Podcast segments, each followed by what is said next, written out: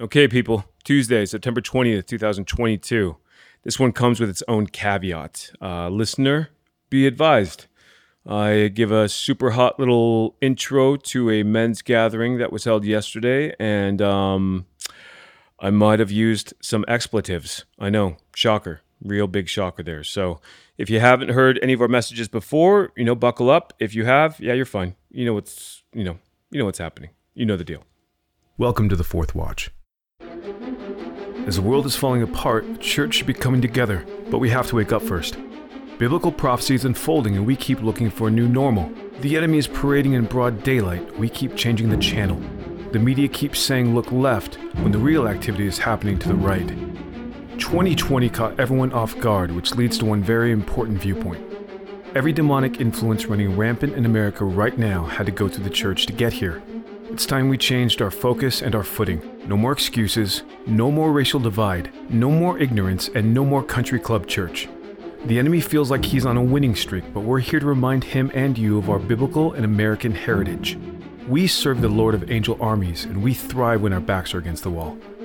The goal of the Fourth Watch is clear to equip you with a biblical foundation as it relates to spiritual warfare. You don't need to be a pastor or a teacher to recognize what's happening, and the Bible is filled with references to the last days. History isn't repeating, it's setting the stage. One of our generations has to be the last, and no one is coming to save us but God. So, how do we see things as He intended? How do we see the enemy at work in our daily lives? How do we respond to demonic attacks against ourselves and our family? How do we identify the deceivers masquerading as politicians, celebrities, influencers, and even pastors? And more importantly, how do we bring revival when most Christians are focused on culture over kingdom? The fourth watch is from 3 to 6 a.m. daily, the darkest hours before the dawn. It's when Abraham raised his dagger, when Jacob wrestled with God, when Peter stepped onto the water, and when Jesus arose the third day. Now, the fourth watch is our effort to show you how spiritual warfare isn't just real, it's raging. And whether you choose to see it or not, every single one of us has a role to play. Journey with us as we search the Word, discuss current events, put our faith into action, and use ourselves as an example along the way. Welcome to Spiritual Warfare for the Masses. Welcome to the Fourth Watch. Good evening. You guys doing all right? Little stragglers, stragglers in the back. We have a lot of open seats down towards the front. No one's getting punched in the face yet, so everyone's good. First and foremost, want to say thank you very much for coming tonight to uh, the men's boil that's been about two and a half years, three years in the making. And so, want to thank Stan, his wife, and his family for hosting this evening.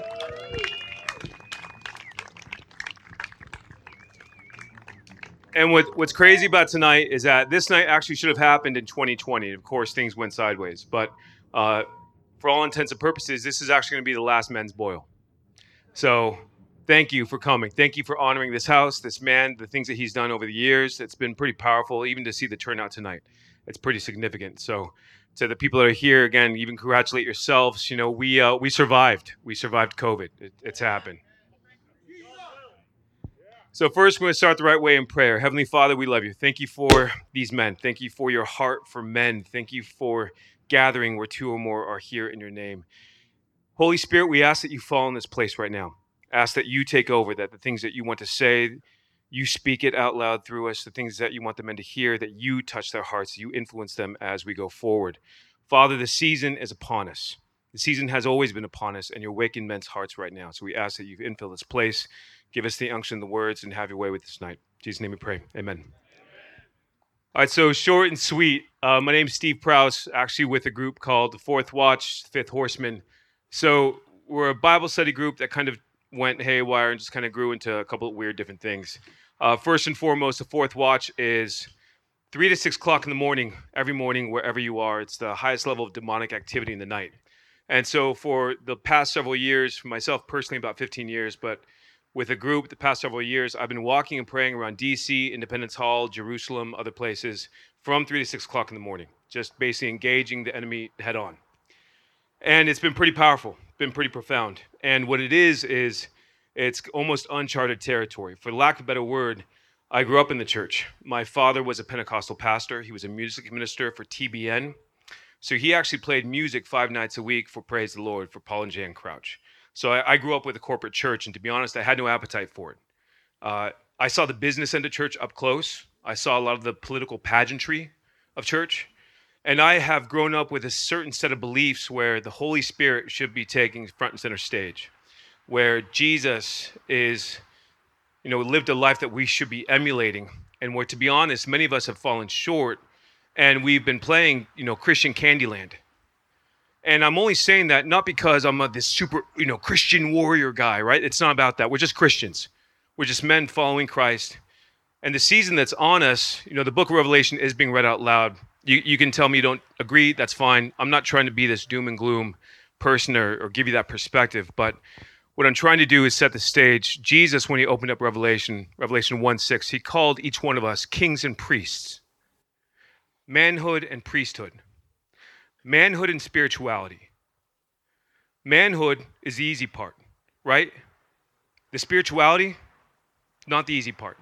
It's not how men actually were led by the church. The church actually helped us all check the box by saying, you just need to show up. The country club survived and did well. Become a good member tither. And then from there, what happens? The wife's happy because the family went to church. The kids are all dressed up. Everyone goes to lunch afterwards. And you last six days barely to get to the seventh day. That's not what men do. Men striving at faith and charging and leading the reins are not just supposed to play church one day a week. You're the pastor six days a week. So, what happens if there's something called a pastor rapture and all the pastors are gone? What do you do then? Oops. Where, in case you haven't realized this, the women have had to lead the house of God spiritually, our own homes spiritually. I've had the pleasure of working with a bunch of black Baptist pastors if it wasn't for black women, there would be no Black Baptist church. They've all admitted it. So praise God that the women have actually been at the helm of some of these things and driving these things spiritually. They should be the spiritual neck that guides the head, right? So what what should the man do? What should the Christian man do? Be engaged in war every single day. We're not. And so we're here, right? We're all gathered collectively as men. The season is on us. We're kings and priests. We've handled the manhood part and the, key, and the kinghood part. What about the spirituality? And not this mamby-pamby, you know, Zen, Buddha, energy. It's bullshit. They call it what it is. And I'm not the guy that's trying to be all super polished Christian, all, all, all nice. Listen, I've lived that, I've done that, and to, to be honest, engaging in spiritual warfare all these years, the devil knows you're bullshit.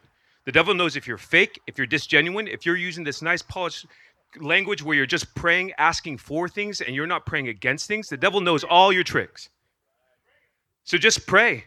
Matthew 11, 12. Since the days of John the Baptist, the kingdom of heaven suffers violence, and the violent take it by force. When's the last time one of you said a violent prayer at the top of your lungs? Where are you? Where's your heart for God? Do you love what he loves or do you love what you love? Do you love your comfort? Do you love your, your nice, comfortable country club Christianity or do you have actual fire for the Holy Spirit right now? The devil has crept in. On one hand, right? It had to happen. If the word of God doesn't come true, he's not God. That's the God that we serve.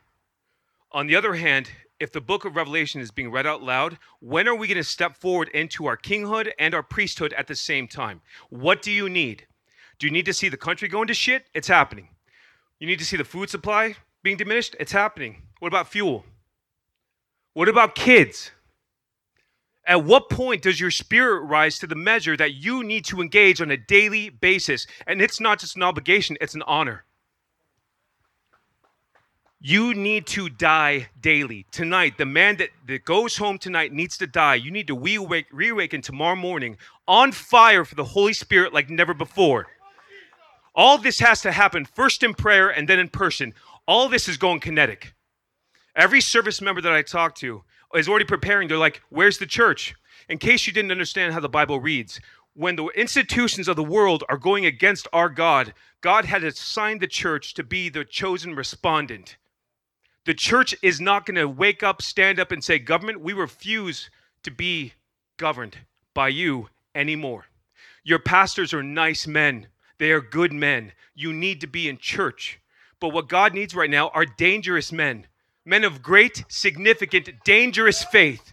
Not childish faith, not Christian Candyland faith, not country club faith. If you're not pissed off at what's happening around you and rising to the measure of prayer first and getting ready for what's coming in person, you're dead. I'm staring at dead men. The question is do you want what you want or do you want what God wants? If the world is going the way that it is, where's the response? I have to answer to God daily. I have to lead my son to the best of my ability. He's 20 now. He's already outside of my purview. I had to do what I could when I had him. Praise God, he's where he's at. But I know a lot of people, I talk to men on a daily basis about where they're at with their families, their businesses, their work, their community. And guess what? A lot of it's going to shit. A lot of men jumped into their spirituality in the end of their life cycle, and they're wondering what to do about their kids and grandkids. That's just the reality of where it's at. A lot of military members are wondering why the government committed treason with Afghanistan and are wondering when when is there a response? When is the appropriate response? And guess what? The church isn't there to lead them. The powerless, feckless church became a business. And praise God, right? Business was good. Everyone here belongs to a church. Praise God for that. Stay in church and drive it. But that spirit within you also has to be driving up and brushing up next to your pastors and lighting a fire in your pastors for the season at hand. None of us should be comfortable in our faith, in our comfort, in our Christianity. None of it.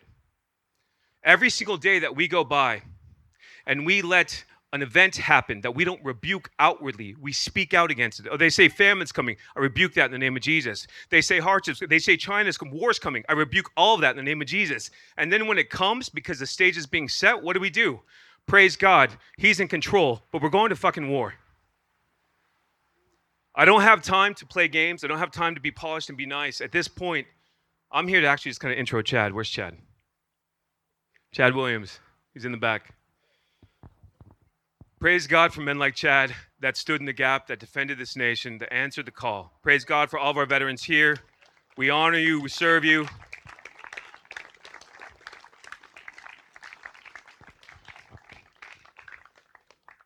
I'm not saying this because I'm after attention, because I'm after somehow you guys to engage us differently. I just I need to stir your hearts to war. Every morning, Matthew 11, 12, that is your posture. Violent prayer, violent prayer. Kingdom of heaven suffers violence. Jesus' own words didn't say it shouldn't have happened, didn't say it couldn't happen. But what's happening right now is that we're all serving a spiritual God surrounded by spiritual beings going to a spiritual place, and none of us have been as spiritual as we need to be, thinking we'll get there when we have time. Time's up. Time's up because society's already going the way that it is, and there is no church to respond to it. And so, if the four wall church isn't going to do it, every single man here is charged and convicted by God Himself according to His word. We know what we're supposed to do. It's up to us. Either we're going to stand up and rise to the occasion, or we're going to hang our hats on the efforts of men like Chad and just kind of go the way that we go. Either way, this is going kinetic. Why don't we take the engagement to the enemy first in prayer and then prepare in person? That's all I got. I appreciate you guys. This is just a little warm up. Chad's up next. You know, this is what kills me. The body of Christ is missing men. The houses of God are missing men. I can stand in front of a crowd for 11 minutes and some odd seconds and somehow get a point across with conviction. And what sticks out? Language, religion, the hardship of a man that can't even listen to a message given because it has language in it. What have we come to? Where are we at? What are we trying to do? Are we trying to hold on to our cute, comfortable little cultural Christianity? Or are we actually trying to lead into the end times as Christ intended? That's up to us. That's not on Him. He did the work. Now it's our turn. The longer we hold on to all the moral rigidity, guess what? It didn't work. All the rigidity didn't work. All the Christian Candyland didn't work all the playing it safe and playing it comfortable, it didn't work. All the watching our words and watching what we drink and watching what we, we think and say, it didn't work. It didn't stop these times from coming, which means God intended it to happen. So, what does that mean for you? Honestly, are you going to hold on to old spirits of religion? Are you going to let things trip you up along the way? Are you going to hear certain words and say, oh my gosh, I can go no further with this person? Or are you going to say, this is the time, this is now, This is happening. Men are stepping forward, and we're going to meet them and greet them and engage them where they're at. Because guess what? We all need sharpening. Every single one of us. Time is a luxury we no longer have. Where are you now? How are you now? What are you driving at now? What are you striving for now? Can you out suffer the enemy? Can you out endure? Can you outlast? No, you can't. You can think that you can. Ego, pride, arrogance. You think that Daddy God is just going to somehow zap us out of here without skin in the game. I pray to God that you realize your potential in Christ having dominion and authority. Or not. If you won't, don't stand in the way of other men stepping forward. Don't stand in the way of other men trying to reconcile themselves, their hearts, and injustice that's occurring everywhere. If you're not part of the solution, you're part of the problem. If you're not focusing on where we're going and where we're headed, you are not going to get us there. So the last thing we can do is stand in the way of other men stepping forward. In the name of Jesus, rebuke the spirit of religion. Understand that this is going to take all hands on deck, and if men are out there with a heart for God and the will to do the Holy Spirit's work, then by all means bring them inside the fold, because a house divided won't stand. And the last thing we need is men is to stand in the way of other men stepping forward.